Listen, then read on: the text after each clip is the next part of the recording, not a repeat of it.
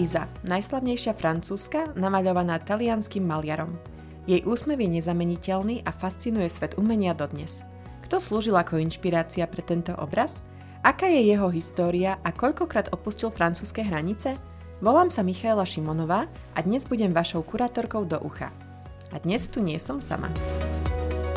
Prichádzam ja, zástupca ľudu, návštevnička tejto virtuálnej galérie. Volám sa Tatiana Poliaková a občas položím otázku, ktorú by ste možno radi položili aj vy, ale nemáte tu možnosť, tak ja to urobím za vás.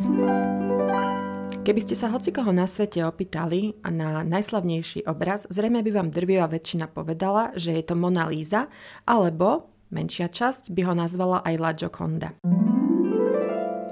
Ide o relatívne malý obraz, ktorý má iba 77x53 cm, takže keď si to predstavíme, vôbec nejde o nejaké monumentálne dielo, ktoré by na nás zapôsobilo svojou mohutnosťou, ako napríklad Dávid od Michelangela. Čo sa týka samotného obrazu, tak možno by ste tiež vedeli, že sa nachádza v Louvre, kde má špeciálne miesto, no cez hlavy a hlavne cez selfie tyče a rôzne fotoaparáty ho veľmi ťažko uvidíte, prípadne zachytíte iba jej oči, čelo a časť tajomnej krajiny, pred ktorou pózuje. Jej tajomný úsmev je skrytý práve za zábleskami týchto chtivých návštevníkov.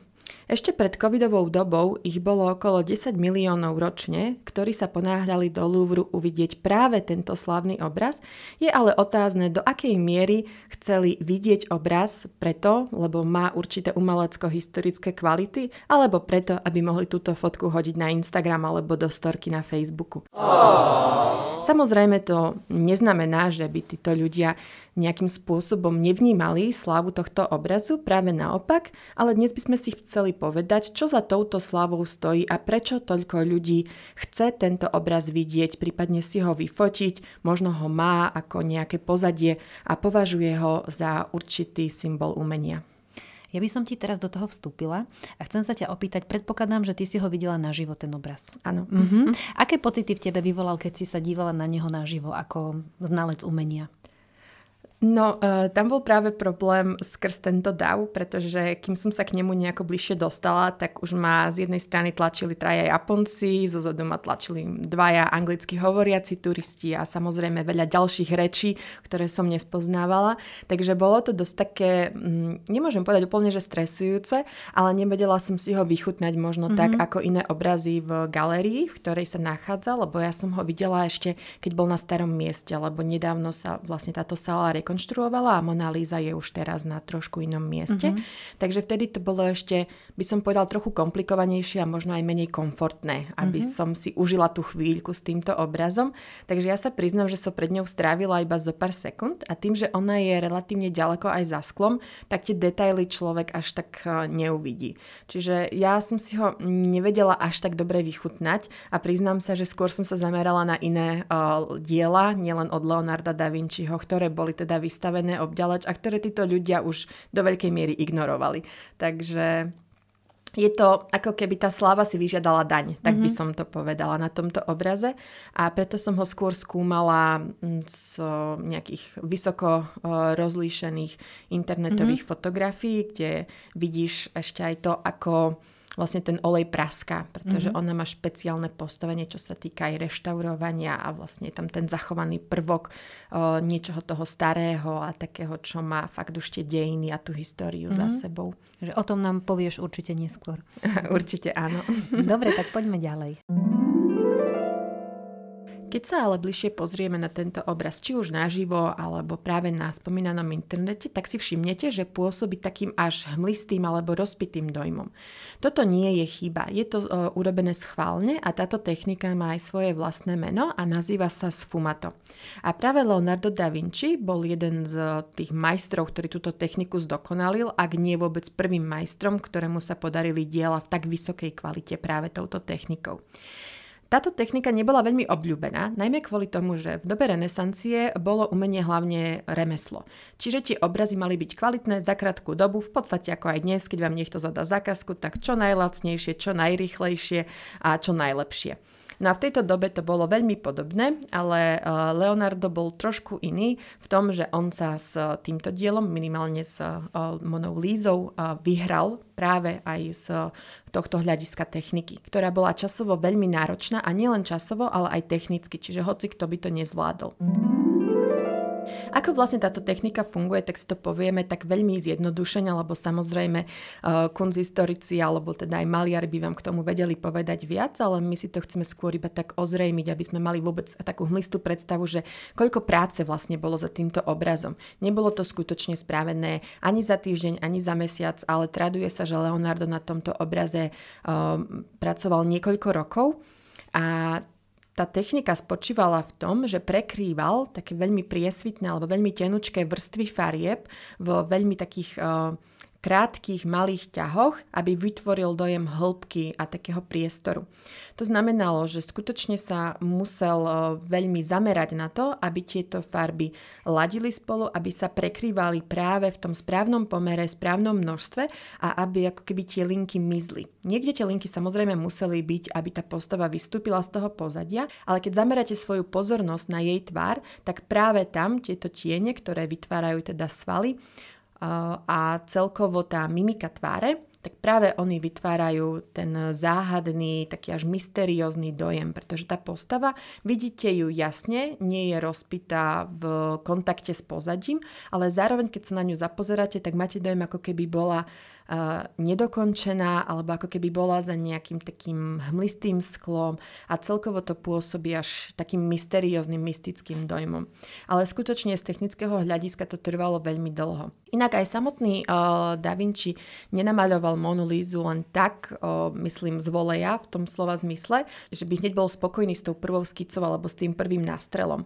Lebo keď sa uh, toto dielo skúmalo, keď sa uh, robili rôzne také rengenové snímky, prípadne sa tam použila aj už taká novšia technológia, ktorá je šetrná voči obrazom, tak sa tam našli také uhlíkové skice a našlo sa aj určité e, množstvo premaľovania, e, ale skôr takých detailov, čo sa týka rúk, prípadne e, nejakých maličkých detailov v pozadí a takých skôr drobností. Ale tiež to znamenalo to, že ani on nebol zrejme úplne spokojný s tou prvou verziou a tiež sa s tým hral. Čiže okrem tej náročnej techniky tam boli aj takéto menšie ústupky, ktoré robil prípadne prípadne menšie zmeny, no, na ktoré sa zameriaval vo svojom diele.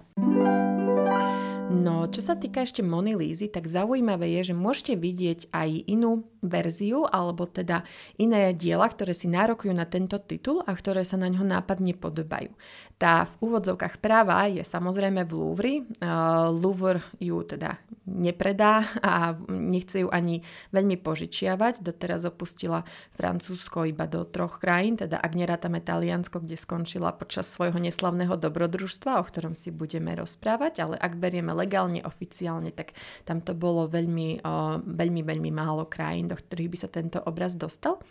Ale zároveň môžete Monu Lízu vidieť napríklad v Madride, v Múzeu Prado, alebo sa jedna verzia nachádza aj v Petrohrade, v slávnom múzeu Ermitáž, prípadne je ešte aj Mona Lisa uh, z Osla alebo v Osle v Norsku, ale aj Isleworthe v Anglicku. Čo sú to za, za verzie? To sú nejaké kópie, ktoré vyrobil niekto, že chcel skúsiť jeho techniku, alebo to robili jeho žiaci, alebo čo sú to vlastne za obrazy? Mm-hmm. A ešte by ma zaujímalo, že určite tých obrazov, ako si vravila, veľmi veľa.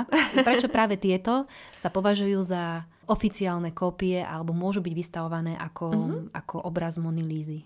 Práve tak, ako si správne poznamenala, že sú to tie dobové kopie, ešte sa diskutuje o niektorých verziách, lebo samozrejme tie výskumy neustále prebiehajú na to, aby sa zistil aj autor. Jedna, dve sú teda už e, dnes do veľkej miery považované za také podvrhy, zrejme z 19. storočia, ale pokiaľ nie sú nejaké také oficiálne závery, lebo samozrejme tie výskumy stále trvajú, lebo ak by to bola dobová kopia napríklad jeho žiakov, tak samozrejme stále to má určitú hodnotu, aj keď samozrejme sa nemôže merať k tej originálnej Mone Líze. Aj tá technika uh, je tam zaujímavá, pretože Leonardo teda svojich žiakov, hlavne Salaja, o ktorom ešte uh, budem hovoriť, tak to bol jeden z takých jeho obľúbených žiakov, ktorý sa aj v tomto príbehu Mony Lízy vyskytuje, tak uh, práve on mohol byť jedným z týchto autorov. Napríklad jeden z týchto obrazov, tak pokiaľ teda mám správne informácie, tak sa tam našiel jeho podpis, lenže keďže ani Leonardo, ani jeho žiaci nezvykli podpisovať svoje obrazy, tak tým pádom sa predpokladá, že je to fake, asi bol niekto taký príliš hr, aby spravil takúto kópiu, ale zase mohla to byť kópia opäť z toho 19. storočia, takže taktiež to má určitú historickú hodnotu, aj keď samozrejme nie takú ako kópia spred 500 rokov, priamo z okruhu Leonardových eh, žiakov a študentov, prípadne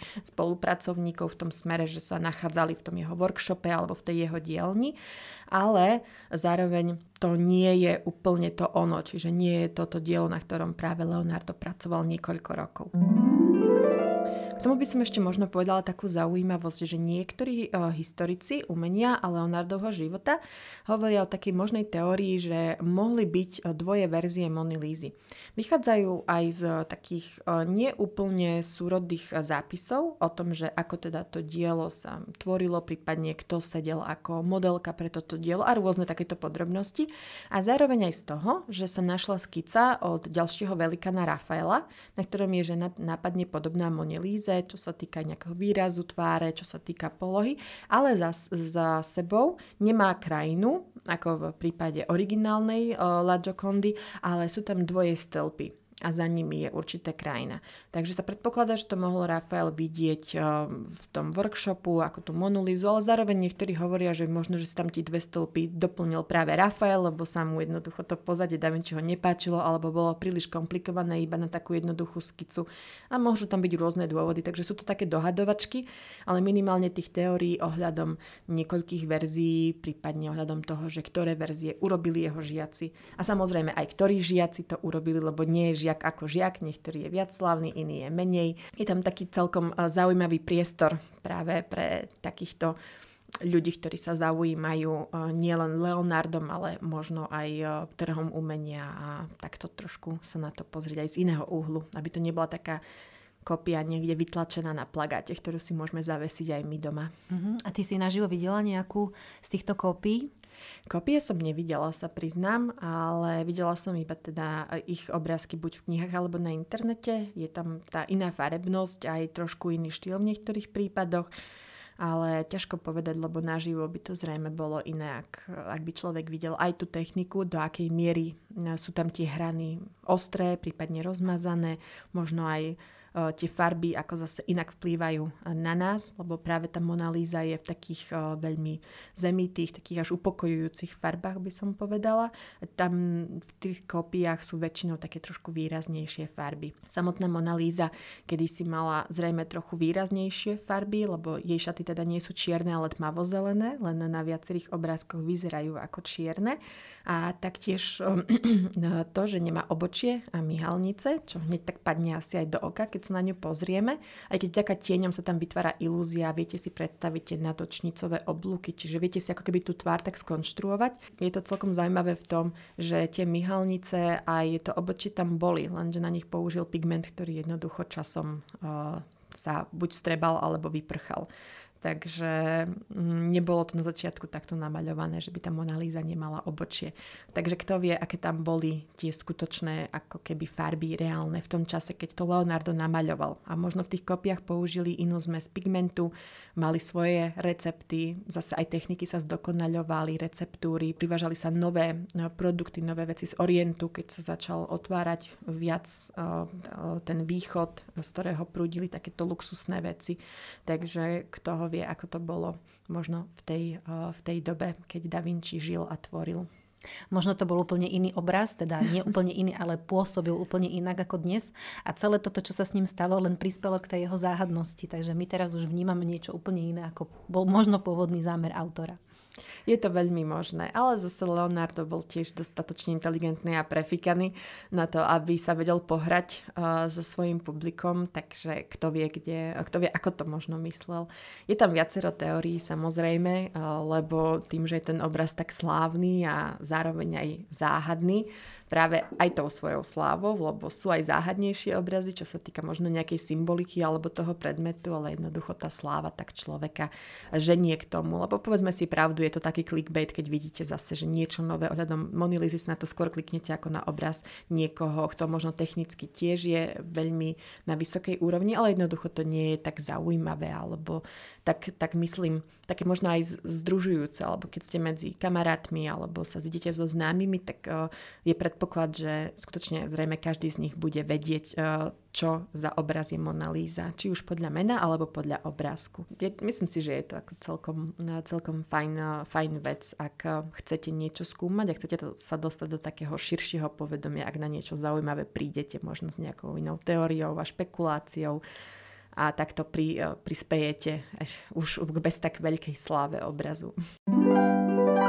Keď už sme hovorili o tých špekuláciách, tak mohli by sme si povedať, kto tam vlastne sedí. Lebo my teraz hovoríme iba o tom obraze, ale vlastne sedí tam aj určitá osoba.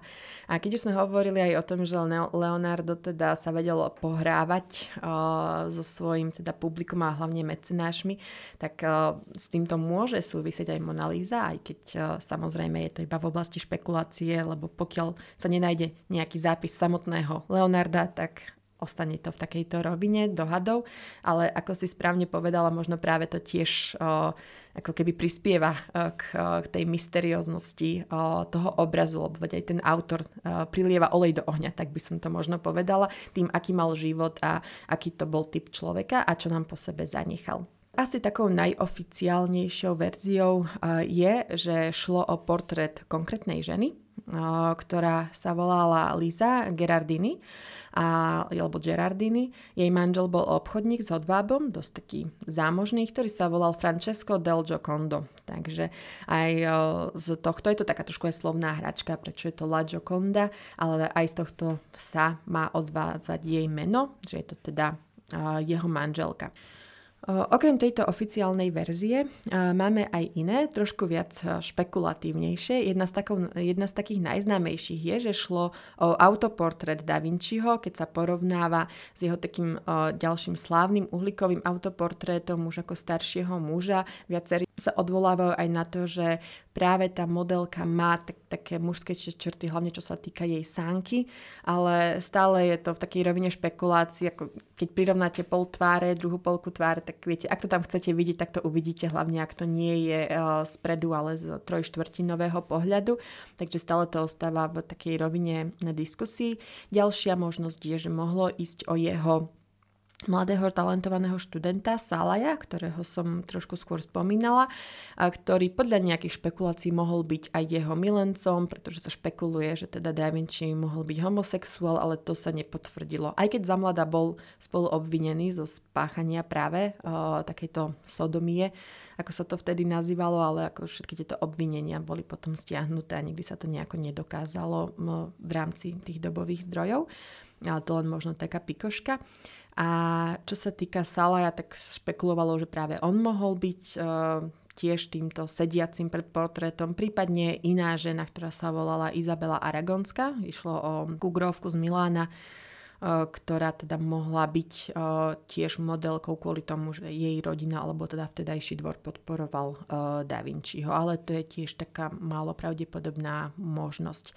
Ďalšie e, dvoje teórie, ktoré sú trošku také abstraktnejšie, čiže uh, nehovoríme o nejakom konkrétnom uh, modelovi alebo modelke, vravia, že skôr išlo nejaký ideál ženskosti, ktorý sa Da Vinci pokusil zachytiť. Čiže nejde ani tak o nejakú konkrétnu osobu, konkrétnu ženu, ale skôr taký ideál, Zaujímavú teóriu mal napríklad Sigmund Freud, ktorý teda všade videl nejaký ten oidipovský komplex, čiže muž, ktorý je príliš nejakým spôsobom upetý na tú svoju matku, tak hovoril, že to bol úsmev matky uh, Da Vinciho z tohto dôvodu, že sa s tým takto vyrovnával, s týmito pudmi, ale tak to celkovo zapasovalo do nejakého toho freudianského prúdu uh, myšlienok a interpretácií veci, okrem iného aj umenia, ale minimálne je to taká, taká zaujímavá myšlienka, s ktorou sa takto môžeme zahrávať.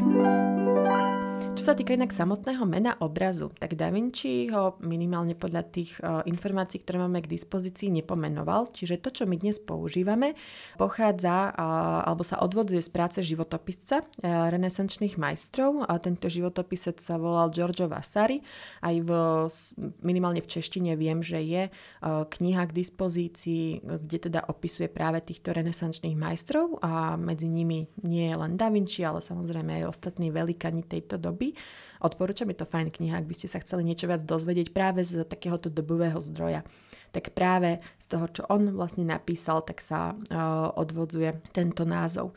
Má tam takú zaujímavú príhodu, že tá Mona Lisa, keď sedela teda u Da Vinciho ako, ako modelka pre tento obraz, tak Da Vinci zamestnal niekoľko hudobníkov, aby ju zabávali a ona sa tak usmievala a aby on ju mohol zachytiť vlastne s takýmto príjemným úsmevom, ktorý dnes toľko obdivujeme. Takže bol prefíkaný minimálne v tomto smere, ak teda je táto historka pravdivá. Mm, zaujímavé. Čo sa týka potom pozadia, aby sme nehovorili iba uh, o šarmantnej modelke, tak aj to pozadie uh, je v takom cen, tiež centre záujmu uh, rôznych uh, vedcov, bádateľov, ale aj ľudí, ktorí teda s tomu tak venujú amatérsky, by som povedala. A dodnes sa tak diskutuje, že či ide o nejakú reálnu krajinu, alebo či ide o nejakú takú ideálnu uh, krajinu, ktorú si Leonardo tak domyslel alebo vymyslel. Samozrejme od toho sa potom aj odvíja to, že či ide o nejaký idealizovaný portrét, prípadne, že či je to portrét na nejakú konkrétnu objednávku nejakej rodiny. Inak k tomu súvisela aj práve tá historka týchto dvoch obrazov, že niektorí si myslia, že jeden portrét namaľoval Leonardo a odozdal ho rodine, ale ten druhý si nechal, lebo mal teda pre neho určitý o, taký asi emoti- emočný význam. Takže aj preto sú tieto teórie stále o, populárne, čo sa týka toho subjektu, že nejde iba o nejaký klasický portrét, ktorý by si objednali, lebo potom na čo by s ním Leonardo chodil, na čo by na ňom pracoval toľko rokov, keby to bol iba obyčajný portrét na zákazku. Takže musím povedať, že na niečom to podložené je. Minimálne sa správal podozrivo, ak to mhm. máme takto povedať. To som sa chcela opýtať, že nezdá sa mi to ako taký klasický koncept, ako to vtedy fungovalo, že niekto si objednal nejaký obráz a ten umelec eh, ho namaľoval, odovzdal. Mm-hmm. Dialo sa to pravdepodobnejšie oveľa rýchlejšie, ako si hovorila v úvode, takže tiež mm, som sa nad tým tak zamýšľala, keď si rozprávala, že vôbec to do tohto nezapadá. Kto vie, čo ten Leonardo da Vinci mal vlastne v úmysle s týmto obrazom v skutočnosti, tak aspoň sa máme dnes o čom rozprávať. Presne tak. Minimálne ten, eh, ten obraz pôsobil ináč eh, tak až hypnoticky by som povedala, aj keď sa znovu objavil až v tom 19. storočí, pretože medzi tým bol, eh, dalo by sa povedať, takom súkromnom vlastníctve francúzských kráľov. A, ale ja by som sa ešte vrátila na chvíľočku k tomu samotnému obrazu a ešte k tej modelke, lebo je tam jedna taká pikoška, o, ktorú by som chcela spomenúť predtým, ako prejdeme k tej histórii toho obrazu, čiže čo sa s ním potom dialo, áno, po Leonardovej uh-huh. smrti. A je to taká pikoška v tom, že veľa ľudí si nevšimne, že Mona Lisa má, alebo teda tá modelka, ak teraz budeme taký korektní na základe toho, čo sme si povedali, že má na sebe závoj lebo on je veľmi tak jemne viditeľný a keď sa na to pozriete z diaľky, tak ono sa zdá, že splýva s jej vlasmi. Ale keď sa pozriete trošku zbližšie, tak vie vidieť, že má taký tenučký závoj na svojich vlasoch. A je to zaujímavé, že niektorí tento závoj interpretujú ako guarnelo, čo bola tradičná pokrývka hlavy buď pre tehotné ženy alebo pre čerstvé matky. Takže niektorí tiež tam akože špekulujú, že jasne jedna strana povie, že takto mohla byť práve táto modelka, táto, táto manželka toho Jokondu, ktorá skutočne podľa dobových záznamov mala v tej dobe mať dieťa, takže by to dávalo aj zmysel, že minimálne ona mohla byť možno nejaký prvotný impuls, alebo skutočne mohol Leonardo potom namaľovať ďalší obraz na základe toho objednaného portrétu, alebo možno urobil nejakú dohodu, kto vie, čo tam sa dialo v pozadí, ale minimálne niektorí práve argumentujú tým. Zase ale druhá strana vraví, že možno, že ten závoj chcel e, zdôrazniť týmto závojom to, že išlo o nejaký ideál ženskosti, čiže ako keby to materstvo súviselo tiež s tým ideálom e, tej ženskosti a tej ženy a vlastne toho zázraku života, ak to môžem takto poeticky povedať. Takže opäť tam máme takéto dvoje tábory argumentov, e, ktoré sú relatívne vyvážené, bez toho, aby sme sa dozvedeli niečo viac. No a teraz môžeme si trošku povedať o takej strastiplnej ceste tohto uh, obrazu. Čiže čo sa po ňom dialo, keď to Leonardo teda namaľoval, keď už to bolo hotové. Uh, aj keď uh, podľa neho no, to hotové asi by nebolo nikdy, lebo na tom pracoval skutočne niekoľko rokov a stále mal pocit, že to ešte nie je hotové. Ale to bola celkovo jedna z jeho filozofií, dalo by sa povedať, tým, že on bol človek, ktorý bol plný nápadov, veľmi kreatívny, ale tak trošku ho nazývajú dnes aj takým prokrastinátorom, že to nechal veľa veľakrát na papieri a v tejto teoretickej rovine. Ale čo sa týka už samotného obrazu, tak on skončil e, relatívne skoro po Leonardovej smrti na dvore francúzského kráľa, pretože Leonardo bol teda pozvaný na dvor francúzského kráľa a preto, čiastočne aj preto do dnešnej doby môžeme uh, Monolízu vidieť práve v Louvre, pretože francúzskí kráľi teda mali vo svojej súkromnej zbierke. Dokonca aj Napoleon si ju ponechal, vysela v jeho osobných uh, priestoroch, takže určite to nebol nejaký obraz, ktorý bol zabudnutý v rohu medzi ďalšími umeleckými skvostami, ktoré teda francúzskí králi vlastnili a určite ich nebolo málo, ale minimálne tá Mona Lisa uh, už vtedy nejakým spôsobom priťahovala alebo mala určitú hodnotu. Aj keď skôr by sa dalo povedať, že ten obraz bol braný aj v tom 19. storočí, kým teda sa nenastal tento zlom, približne pred 110 rokmi, tak dovtedy sa to skôr bralo ako technicky výborné dielo, že áno, Da Vinci bol stále slávny, áno, to dielo bolo technicky vymakané, ale nebol tam okolo taj, taký tento mýtus, by som povedala, ktorý ho obkolesuje dnes. Ale stále bolo niečím veľmi priťažlivé, lebo inak by si ho ako keby nechovali v takejto úcte, by som povedala. Lebo boli tam aj e, ďalšie iné diela, ktoré boli významné, zaujímavé, možno aj by viac sa hodili nejakej ak by som to tak povedala, propagande alebo tým dobovým náladám, štýlom. Ale tá Mona si stále udržala taký nejaký status quo, by som to nazvala. A minimálne aj na Napoleona nejakým spôsobom vplývala tým, že si ju e, nechal e, vystavenú na niekoľko rokov vo svojich súkromných priestoroch. Keď teda e, prišla potom revolúcia, alebo teda aj po napoleonská, no takým myslím, ako by som to nazvala, keď tá revolúcia pokračovala, tak uh, sa uh, stal tento obraz spolu s ďalšími pokladmi verejným majetkom, takže uh, bol potom aj prístupný historikom umenia, ktorí sa ním začali trochu viac zaoberať. A zaujímavé je to, že už začiatkom 19. storočia bola Mona priťažlivá, doslova, pretože začala dostávať ľubostné listy a kvety a mala svojich obdivovateľov, ktorí sa, dal by sa povedať, že zamilovali do tohto obrazu. Bola to samozrejme taká platonická láska a pre niektorých to bol ten obraz, pre niektorých to mohla byť modelka, ale dodnes má Mona Lisa vlastne svojich obdivova- obdivovateľov, ktorí jej takto dávajú najavo svoje city k tomuto obrazu, prípadne k tejto modelke. A to sa fakt stávalo už približne od toho roku 1815, takže ľudia sa asi veľmi nemenia ani za týchto 200 rokov, takže niečím skutočne musela byť priťažlivá už vtedy, predtým ako prišla nejaká takáto veľká medializácia. Ale v tom 18. storočí napríklad, keď keď spisovali vtedajší historici alebo fanúšikovia, nadšenci umenia, také zoznamy, že ktorých je 100 najväčších diel alebo ktorých je 50 najväčších, tak väčšinou sa tam Mona Lisa nedostala. Že bola považovaná áno za výborné dielo, za zaujímavé dielo, ale nebola považovaná za niečo také revolučné. A ona, dalo by sa povedať, že z hľadiska dejín umenia ani nie je, že revolučná, je remeselne vynikajúca, čo sa týka práve tej techniky, ktorú sme si spomínali, ale skutočne jej taká pravá hodnota spočíva v tom príbehu, ktorý ju obkolesuje. Keď eh, to máme povedať v tom smere, že ako je populárna a ako ju ľudia skutočne poznajú keď hoci kde vidíte tento obraz, tak aj keby vám hneď nenapadlo, že kto je autorom, ako sa to volá, ale viete, že aha, ten obraz poznám, že minimálne to si uh, skoro každý človek povie, minimálne čo sa týka nejakej tej európskej, americkej kultúry alebo teda uh, tohto uh, kultúrneho podhubia. Ale aby sme sa teda vrátili k uh, takejto histórii alebo možno k tomu, že ako sa tá Mona Lisa stala slávnou, tak ešte vám poviem takú zaujímavú príhodu práve z tohto 19. storočia, kým prejdeme do roku 1911, keď sa stala veľmi zaujímavá udalosť, tak e, ešte v tomto 19. storočí je, je taký trošku mýtus alebo taký príbeh, že jeden nádejný uh, umelec francúzsky Luc Maspero spáchal samovraždu z dešťastnej lásky, pretože nevedel pochopiť úsmev Mony Lízy.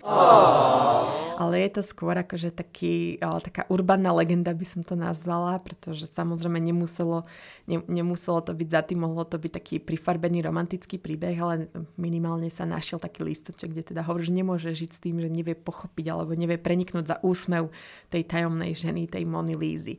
Takže je to skôr taká legenda, ktorá hovorí o tom, tom, že už vtedy doháňala o, táto žena, ktorá ani nie je skutočná mužov k takýmto činom. Hm. Tuto by som chcela povedať, že podľa toho, čo si teraz hovorila, mi to tak vychádza. Uh, muži si ju mohli veľmi považovať a pre mužov, aspoň z mojich skúseností, je veľmi príťažlivá taká záhada, taká tajomnosť. Hej? Že to, čo nemôžu vidieť a teraz si môžu predstavovať, čo sa tam za tým skrýva. Takže možno to už bolo aj v tej minulosti takto a ten Leonardo da Vinci sa na tom dobre bavil.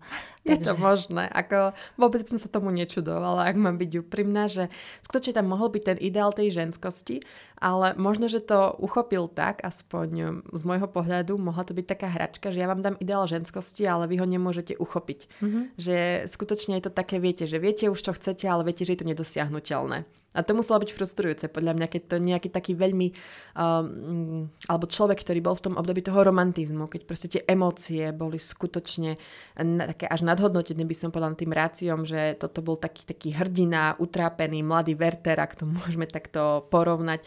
Čiže vtedy to bolo in a skutočne takéto prejavy týchto nešťastných emócií a takéto teatrálnosti. Môže byť, ako vravím, že to mohla byť taká legenda, ktorá k tomu mohla dodať, ale nečudovala by som sa, keby tam boli samozrejme nejaké iné pridružené veci, ale keby na tom e, bolo zrnko pravdy na takejto e, príhode. Hmm, bol trendy. No. Vedel to odhadnúť, čo trh chce, to im priniesol a máme to tu až do dnes. Ale inak môžem ešte uh, povedať takú zaujímavú vec k tomu úsmevu. Lebo práve keďže to malo dohnať tohto mladíka k takémuto drastickému činu, že čo za tým, čo za tým vlastne je k tomu, k tomu úsmevu, tak uh, nedávno vyšla taká štúdia, alebo skôr, a dalo by sa povedať, že štúdia, alebo skôr na to poznamenala jedna vedkynia, že uh, vlastne ten úsmev, ktorý tam je, tak spočíva v ilúzii toho, že ako naše oko vníma ten obraz. Aby som to vysvetlila, tak ide o to, že keď sa postavíte pre ten obraz v úrovni očí, čiže sa pozeráte ako keby Monelize priamo do očí, tak uh, vaše oko sa sústredí práve na, na to okolie uh, jej očí. Čiže vy vnímate vtedy intenzitu farieb a práve tieto ťahy štecom uh, na jej očiach. Čiže sa vám to zdá veľmi, je to veľmi také ostré, keď sa na to sústredíte, ale zvyšok je ako keby v, tej, v tom periférnom vnímaní a práve tie tiene, ktoré sú v okolí úst, ale ktoré patria licným kostiam a iným svalom, ktoré sú okolo úst, sa tak ako keby zlievajú a vám sa zdá, že to vytvára ilúziu úsmevu, pretože sa vytvára tie tieň v okolí kútikov. Ale keď sa potom pozrite na tie pery priamo, čiže tie pery sú vlastne v tom ostrom fokuse a tam sa skôr zameriate práve na tú ostrosť a na tú farebnosť, tak zrazu už vidíte ten rozdiel medzi tým tieňom, ktorý patrí tým lícným kostiam a ktorý nepatrí už k tým ústam tak vtedy vidíte ten rozdiel a tie oči sú, záro, sú ako keby také zahmlené a vtedy sa neusmieva. Takže tá ilúzia toho úsmevu spočíva práve v tom, že ako to naše oko vníma, keď sa sústredí na určitú konkrétnu časť e, tváre Mony Lízy. Čiže ak sa jej pozeráte do očí, tak sa usmieva. Ak sa jej pozeráte na ústa, tak sa neusmieva. Takže je to taká veľmi zaujímavá, by som povedala, že optická ilúzia. Uh, nemusí to byť úplne uh, optická ilúzia v tom smere, že vás to chce zmiasť, ale nečudovala by som sa, keby si toho bol Leonardo veľmi dobre vedomý, ako to vplýva vzhľadom na jeho vedomosti z anatómie a vzhľadom na to, že ako skúmal ľudské telo uh, dosť do podrobností a teda uh, skutočne chcel priznať to, ako, ako funguje to telo, aby sa mohol zlepšiť práve vo svojom remesle. Že to bol vlastne zámer, to takto Možno, mm-hmm. možno. Tak hovorím, že neviem to do, nevieme to dokázať samozrejme, ale povedala by som, že nečudovala by som sa, keby si toho bol Leonardo vedomý. Tak mm-hmm. by som to povedala. Lebo vedomosti na to mohol mať. A aj o, inteligenciu a prefikanosť. Aj techniku, zjavne. A techniku, áno. Lebo práve bez tejto techniky by to nebolo takto dosiahnutelné. Keby tam boli ostrejšie hrany, tak aj keby sme to videli takto periférne, tak stále by to ako zrejme vedelo rozlíšiť. Ako, priznám sa, že nie som optik, takže nemôžem sa k tomu odborne vyjadrovať, ale minimálne podľa tejto štúdie by to takto malo fungovať. Samozrejme, že sú aj iné hlasy, ktoré hovoria, že tá tajomnosť spočíva v jej rukách, v jej krku a iných častiach tela, ale táto sa aspoň mne osobne zdala aj najlogickejšia a by to aj celkom sedelo v tom, že viacerí ľudia, ktorí videli tento obraz hlavne naživo, alebo možno s takým odstupom, tak uh, hovoria, že raz sa usmieva, raz sa neusmieva podľa toho, z akého uhla sa na ňu pozriete a možno, že nejde až tak o ten uhol, ale o to, na akú časť jej uh, tváre sa zameriate, alebo možno na akú časť obrazu. Takže to mi príde ako taká celkom zaujímavá vec a možno keby to ten chudák Luke Maspero vedel, tak možno, že mohol si ešte dlhšie požiť, keby, keby rozlúskol uh, práve to tajomstvo jej úsmevu. Ako to samozrejme neuberá nič na tom, že ten úsmev stále tam aj je, aj nie je. Len pretože to vieme pomenovať, tak stále to takto máme v oku, lebo je to súčasť nás ako ľudskej bytosti. Takže to samozrejme nejakým spôsobom neznižuje tajomnosť tohto jej úsmevu, lebo stále sa bude usmiať, keď sa jej pozrieme na tie oči. Či už mm-hmm. ten úsmev tam je, alebo nie je. No musím si to pozrieť potom. Otvorím si na internete obrázok a presvedčím sa, že či je to tak, ako si hovorila. A spomínala si tam ešte nejaký rok 1911, tam sa stalo čo? tým obrazom? Uh, no, to bol uh, veľmi zaujímavý rok. Dalo by sa povedať, že taký prelomový pre tento obraz. Asi jeden z takých najväčších potom, ako ho Leonardo začal maľovať. Uh, to bol rok, kedy Monolízu ukradli a bola to veľmi medializovaná krádež, ktorá tento obraz vyniesla na výslnie. Tá krádež bola relatívne jednoduchá. Tento obraz ukradol taký talianský nacionalista, ktorý mal mm, pocit, že teda ten obraz by mal byť v Taliansku a že patrí Talianom, že nepatrí do Francúzska. A tento pán, ktorý sa volal Vincenzo Perugia, a vyniesol uh, Monu Lízu pod kabátom. V tom čase už bola v Louvre. Áno, Dobre. presne mm-hmm. tak. Louvre už tedy bol múzeum. Mm-hmm. A tento Vincenzo tam e, zároveň aj pracoval. Ale istý čas ako keby, že on pracoval aj na tom zabezpečení týchto obrazov a podobne. On bol takým remeselníkom. Čiže nebol primárne zlodejom, ale vlastne zarábal si tu a tam. A on to urobil, uh, on to urobil vlastne takýmto celkom zaujímavým spôsobom, že on sa uh, rozhodol uh, v múzeu počkať, vlastne sa tam skryl v takej miestnosti, počkal, kým teda na noc sa nezavrie. A tým, že tam predtým pracoval, tak on si ten obraz vlastne schoval pod kabát a vyšiel v noci z múzea a jednoducho ho uh, potom skryl uh, zrejme do kufra, kde mal takú tajnú priehradku a odcestoval s ním do Talianska, kde sa potom uh, cez 2,5 roka skrýval. Zajímavé na tom bolo, že on chcel pôvodne ukradnúť iný obraz, lenže zistil, že ten je príliš veľký, tak sa mu akože bude zle skladovať, tak si povedal, že veď tá Mona akože je taká celkom dobrá akurát pod kabát, lebo sme si hovorili, že tie rozmery nemá také veľké, tak preto si vybral tú Monu Lízu. Lebo ona vtedy nebola ani nejak slávna. Takto si to povieme, že bola braná ako som spomínala, že veľmi kvalitné dielo, veľmi uh, dobre spracované dielo od veľmi slávneho autora, ale nebolo, nebol tam ten wow efekt, že by sa na ňu hrnuli davy ľudí, alebo že by každý prišiel do toho Louvru, prípadne do toho krídla, kde bola vtedy vystavovaná, aby videl práve tento obraz. A dokonca aj múzeu trvalo celý deň, kým na to prišli, až keď ich na to upozornil jeden návštevník, ktorý tam chodieval maľovať obrazy, čo aj vtedy bolo bežné aj dnes, keď vidíte občas ľudí, ktorí sedia a skicujú si tie obrazy, prípadne ich maľujú, tak aj vtedy tam chodili umelci, aby sa učili od starých majstrov. No a keď sa to mm, teda prevalilo, že tento obraz zmizol, tak sa začalo také veľké pátranie a noviny to sledovali krok po kroku. A práve vďaka tomu sa Mona Lisa stala slávnou, lebo 2,5 roka trvalo takéto šialenstvo, že kde je ten obraz. Samozrejme na začiatku bolo intenzívnejšie, potom to postupne ustupovalo, ale stále sa o to zaujímali noviny. A potom uh, sa to skončilo až vtedy, keď práve tento Vincenzo Perugia, ktorý obraz ukradol, tak uh, sa rozhodol, že ho teda predá jednému obchodníkovi s umením vo Florencii a to bolo myslím, že za pol milióna lír. Patriot bol, ale očividne si chcel aj zarobiť ale tento francúzsky dealer teda na ňoho nastražil pascu v e, spolupráci s policiou, teda prezradili im jeho identitu aj, že kde teda obraz ukrýva a Mona Lisa sa vrátila domov.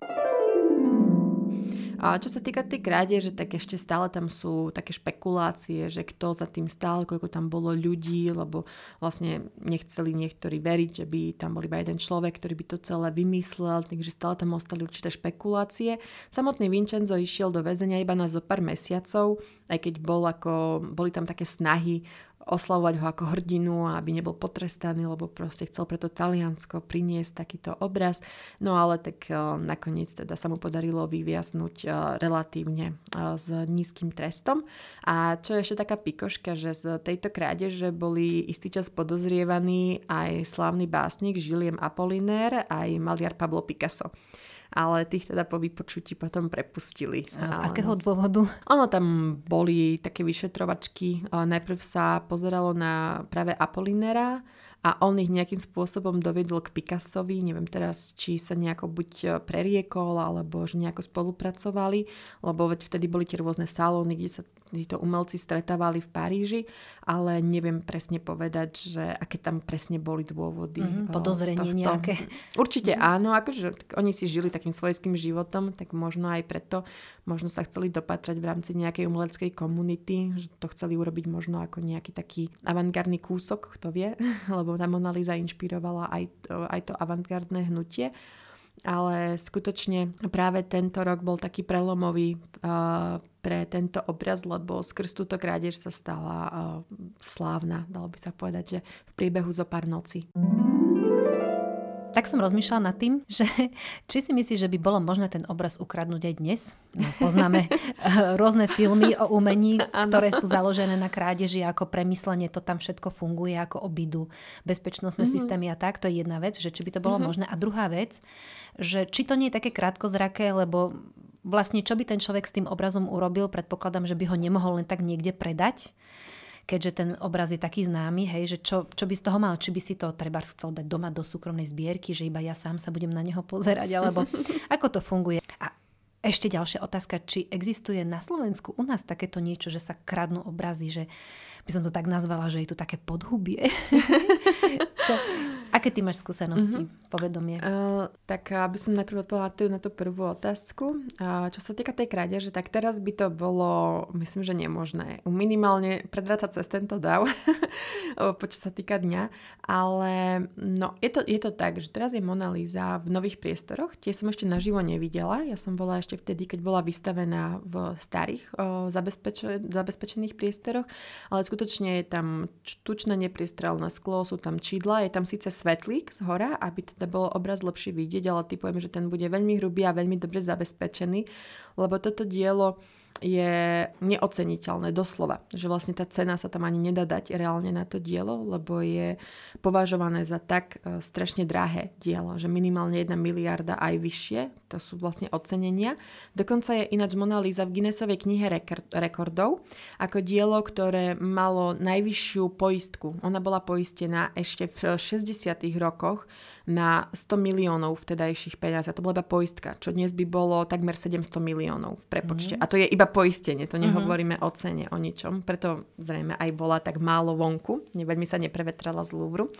Takže skutočne môžeme povedať, že je to, ide o jedno z takých najstraženejších uh, diel vôbec, pretože už v tomto bode je to nielen ťahák, finančný, ale aj prejav určitej e, národno-kultúrnej hrdosti identity. Aj keď to nebol francúzsky autor a aj keď teda Da Vinci začal maľovať v Taliansku, nie je tam napríklad nejaká francúzska kráľovna alebo francúzska krajinka, ale stále ako symbol toho, že to patrí francúzskému ľudu.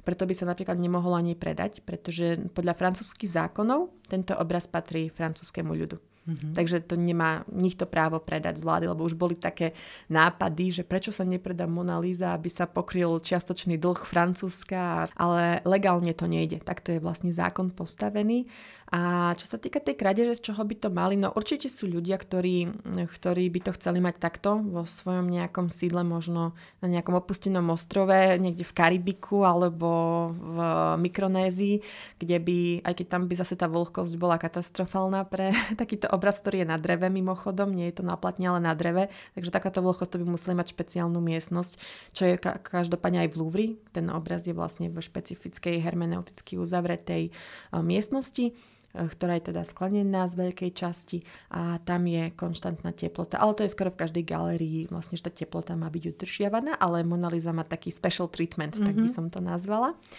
Ale čo sa týka teda tých zberateľov, no ťažko povedať, ako určite je to veľmi, uh, veľmi veľká výzva uh, mať takýto obraz, ktorý je skutočne asi najslavnejší obraz, minimálne v takej širšej verejnosti a ktorý je symbolom umenia, by som povedala do veľkej miery. A určite by to bolo lákavé pre veľa ľudí. A k tomu si aj inak osobne spomeniem na jednu knihu.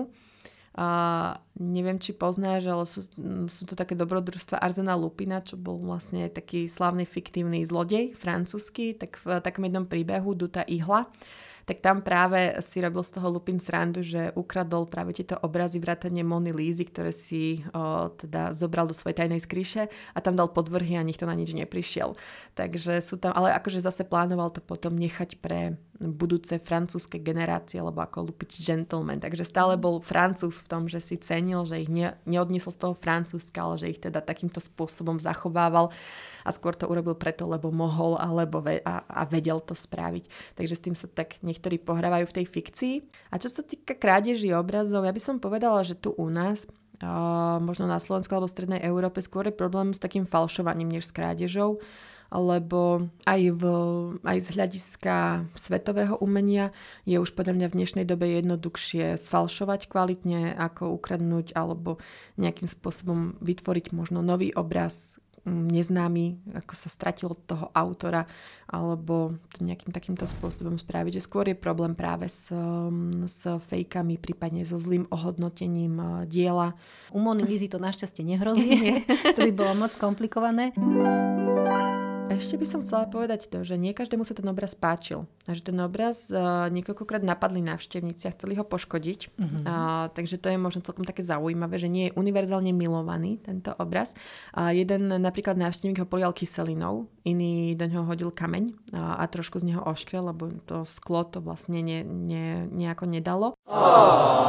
K tomu nadvezuje aj tá predchádzajúca tvoja otázka, že preto by to aj bolo ťažké nejakým spôsobom uh-huh. ulúpiť, lebo práve kvôli týmto návštevníkom sa táto ochrana posilnila, že nie len aj voči krádeži, ale aj voči poškodeniu obrazu. A iný inak napríklad ho poškodil sprejom, to bolo, myslím, že v Japonsku, keď bol na návšteve, takže ho poškodila sprejom ako výraz uh, hnevu nad tým, že sa tam nemohli dostať ľudia, ktorí boli na vozíku alebo niečo takéto, ak si dobre spomínam.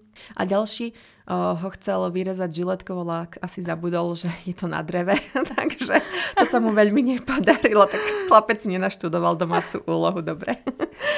Ale to je celkom také ešte zaujímavé. A možno aj to, keď som hovorila, že ako bol v tom Japonsku, tak uh, okrem toho bol ešte v Rusku a v Spojených štátoch. V Spojených štátoch bol uh, na žiadosť, alebo teda vybavila to Jackie Kennedy, tak to mm-hmm. je mhm. možno ešte taká pikoška, že ona chcela, aby teda tú Monolizu vystavovali v uh, Spojených štátoch a tam to vyvolalo úplne, že masovku, lebo to bolo tiež, tiež už teda po tej krádeži, áno, že mm-hmm. už mhm. bol ten obraz slávny tak uh, tam stali rady, ale že to boli niekoľko metrové rady a čakalo sa niekoľko hodín uh, v rade, aby ste mohli na zo pár sekúnd vôbec mm-hmm. iba mhm. prejsť po Monelíze, že tam priemerne ste mohli stráviť iba okolo 30 sekúnd pri tom obraze a hneď proste to muselo fičať. Že to bola skutočne ako až taká masová história, ako keby prišla nejaká roková hviezda do Ameriky, že čakali ju už keď mala prísť loďou a potom pred tým múzeum sú aj dobové fotografie, kde stáli proste ľudia v radoch, aby na zo pár sekúnd videli ten obraz tak to je ešte možno taká pikoška, že je taká hviezda. Už vtedy bola hviezda, bez, aj bez internetu, alebo možno takýto, viete, nejakej masívnej reklamnej kampane, mm. že tí ľudia fakt ju chceli vidieť, lebo už vtedy ju poznali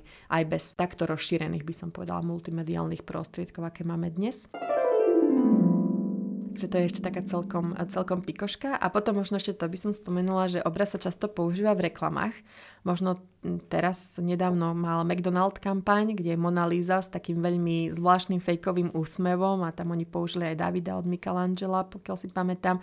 Takže používa sa často práve aj v takých veľkých značkách. Napríklad Nestle ju použilo no, minimálne v dvoch takýchto reklamných kampaniach, ale aj Pantene a prípadne online zoznamka, áno, že už aj takéto kuriózne mm. prípady, alebo aj Amnesty International, keď ju obliekli do burky. Takže sú tam aj takto ladené nejaké kampane, mm-hmm. na ktoré tento obraz využíva. Najmä kvôli tomu, že vie vyvolať tú emóciu alebo to povedomie, minimálne sa človek nad tým pozastaví, lebo aha, to vidím a už si potom prečíta aj o čom je ten zvyšok alebo na čo je cieľená tá reklama. Takže ešte možno to je také zaujímavé a samozrejme sa objavil aj na striebornom plátne, to je ešte možno taká posledná pikoška, že v jednom z filmov, ktoré mám ja osobne rada, volá sa Equilibrium a tam vlastne je to svet taký orvelovský, kde teda sa emócie potláčajú. A tam napríklad Mona Lisa bola tiež ako taký symbol toho umenia, ktoré vyvoláva tú emóciu. A tam vlastne to dielo spálili, pokiaľ si dobre pamätám v tom filme, čiže ho takto zničili ako symbol práve týchto emócií, ktoré človeku vyvoláva, nielen to umenie, ale aj ten obraz, ktorý symbolizoval, dalo by sa povedať, to umenie tým, že bol zničený, ale aj vo filme 2012, keď bol zachránený, tiež ako ten symbol toho umenia. Čiže tak často filmári využívajú, že ak chcete nejaké dielo, ktoré je takéto, aj by som povedala, že skladné, lebo ťažšie by sa vám ničila kopia Michelangelovo Davida alebo poslednej večere, keďže ide o fresku a podobne, ale ten obraz tým aj tou veľkosťou, aj tou skladnosťou, aj tou univerzálnou symbolikou je takým vďačným symbolom. Dvakrát inak, minimálne dvakrát sa objavil nesprávne ako obraz na platne, nie na dreve, lebo mnoho ľudí si väčšinou predstavuje obrazy, že sú teda na platne, takže to je tiež taká, taká možno pikoška, že aj tam sa seknul, ale tak sme zvyknutí pri filmoch na takéto faktografické chyby. Možno kvôli tomu išiel ten s tým nožikom potom na tú monolízu, že videl film. Ale je potom aj v rozprávkach ináč, ešte to je možno taká posledná vecička, že je aj v Disneyovke, v Pinokiovi, kde ten obraz počmárali postavičky, ale je to také milé, pretože vyzerá to ako keby dali takú veľmi detskú kresbu dieťaťa. Monielize na ruky, že vyzerala ako Madonna s dieťaťom, tak to je celkom taká milá vec. A potom vlastne ešte vo filme Peabody a Sherman, tak tam keď cestovali teda časom tie hlavné postavy, tak tam zase oni zobrali na seba tú rolu tých hudobníkov alebo tých zabavačov, ktorí rozosmiali Monu Lízu. A aby sa teda usmiala na Da Vinciho, keď ju maľoval. A tam mne sa to osobne páčilo, že tam sa pohrali aj reálne s tým, s tým historickým mhm. odkazom, mm-hmm. že fakt sa inšpirovali tým Vasarim. A to je podľa mňa také celkom cool, že sa zase aj snažili, že máme tu jednu vec, že vlastne dáme to na platno, lebo vyzerá to cool, napríklad keď sa to má ukradnúť, lebo práve jeden z tých bol filmové spracovanie Arzena Lupena, kde to myslím, že do dážnika alebo nejak takto skrutili, čo byť asi ťažko, to by museli tri, na triesky to uh, rozbiť, ale tam sa mi to zase páči, že išli tým opačným smerom, že sa na to tak zamerali, aby to bolo tak historicky korektné. A napríklad Monolizu ešte takú poslednú covidovú tému, keď už teda sme v tomto období, tak využilo aj jedno indické mesto, kde použilo Monolizu v rámci svojej očkovacej kampane. Čiže spravili takú fotomontáž, na jednom je Mona, Mo, Mask Líza, čiže jej dali Aha. chirurgickú masku a na druhom je Vaccine Líza, na ktorej jej dávajú teda vakcínu do pleca. Takže to bolo celkom tak akože milé, že tiež to také univerzálne povedomie využívajú v tomto slova zmysle aj v dnešnej teda covidovej dobe. Obraz príťažlivý pre všetkých, ale možno je to aj tým, že naozaj každý vie, kto je to Mona Lisa, aj takí neznalci umenia, ktorí vôbec eh, nechodia okolo tejto sféry, ale Monolizu pozná, pozná každý, ako si hovorila mm-hmm. na začiatku. Takže asi preto je to také univerzálne. Mm-hmm. Že nemôžu trafiť vedľa ani filmári, ani výrobcovia reklamných predmetov. A inak v tom Louvre určite predávajú aj rôzne upomienkové predmety s jej podobizňou. A nielen v Louvre. No áno, ale myslím si, že tam teda je toho hodne. Mm-hmm. Na čom takom najbizarnejšom si ju videla spodobnenú? Fúha. No, vieš čo, neviem, že úplne, že na akom objekte, ale minimálne ten McDonald, tá reklama príde mm. bizarná, hlavne kvôli tomu zvláštnemu úsmevu, ktorý jej dali a to, že ako sa teší z nejakého mm, hamburgeru alebo McCuraťa alebo niečoho takého. A to mi príde také, že tá žena má najslavnejší polousmov na svete, na čo ju takto zhovadiť, ak mám byť úprimná. Ako ja som za každú srandu, samozrejme, neberiem umenie ako teraz nejakú svetokrádež, keď niekto s tým niečo robí. Ja som za všetky rôzne meme obrázky a takéto hlúpostičky, ktoré sa s tým robia, lebo práve vďaka tomu sa to tiež dostáva mm-hmm. do takého širšieho povedomia a je to niekedy aj zábavné, lebo čo si budeme hovoriť, potrebujeme sa aj zasmiať. Ale toto mi príde také úplne bizarné, aj v tom, ako sa ten David tvári, aj tá Monalíza, že toto mi už príde také, neviem, no že buď to tam nedať, alebo to tam dať trošku tak viac citom, pretože predsa len je to, mm, neviem, je to niečo také je to niečo také, čo nechcem, alebo čo, čo by sme nemali zhovadiť aspoň pre tú širšiu verejnosť, že urobiť si z toho umenia úplne už srandu, že aspoň trošku to tam zachovať nejaké dekorum, ak mám takto povedať. Tak to mi príde také bizarné. Lebo keď to už napríklad dávali pri nejaké Pantene alebo Nestle, áno, bol, ale tam bol taký vtipný nápad, že ja neviem, dali na kávu, tak zrazu mala veľké vypučené oči, alebo keď to na Pantene, tak mala iný účes, ale že stále ako keby to bolo také relatívne citlivé, že aj vtipné, ale nie úplne over the top, tak len to trošku. Ale to môže byť iba moja nejaká taká, taký ten osobný dojem, alebo môj osobný vkus, tak by som to povedala. Ale ako na tom najbizarnejšom, videla som Mikinu, na ktorej bola Mona Lisa, ale na miesto tváre tam bola tvár uh, Rona Swensona, herca, ktorý má tak, tak akože, taký veľmi zamračený pohľad, on vyzerá ako taká, taká nahnevaná mačka a má také fúzy, takže vyzeralo to veľmi vtipne, pretože tá Mona Lisa vyzerala byť nahnevaná, zamračená s fúzami, tak na to som sa strašne smiala. A to bola taká bizarná mikina, takže možno to bolo také najbizarnejšie, čo som videla, že tam bola vymenená tá tvár za takúto mužskú zamračenú s fúzami, takže to možno bolo také bizarné. Teraz ma napadol ten film s mistrom Bínom, čo, čo sa mu nechtiac podarilo zničiť obraz. Áno, áno. No, matka, či ako sa to volá? Áno, matka. Dúfam, že sa to nestane s Monou Lízou, keď už teda jeden to chcel vyrezať. No. Ale to ma pobavilo s tým vyrezaním minimálne, že si fakt nenaštudoval domácu úlohu. Možno to chcel odlúpiť, iba my sme ho zle pochopili. Ak sa chcete dozvedieť o umení viac, vypočujte si aj naše ďalšie epizódy vo vašich obľúbených podcastových knižniciach. Nájdete nás aj na Facebooku a Instagrame ako Artstory Podcast alebo na našej webovej stránke artstory.sk, miesto, kde príbehy ožívajú.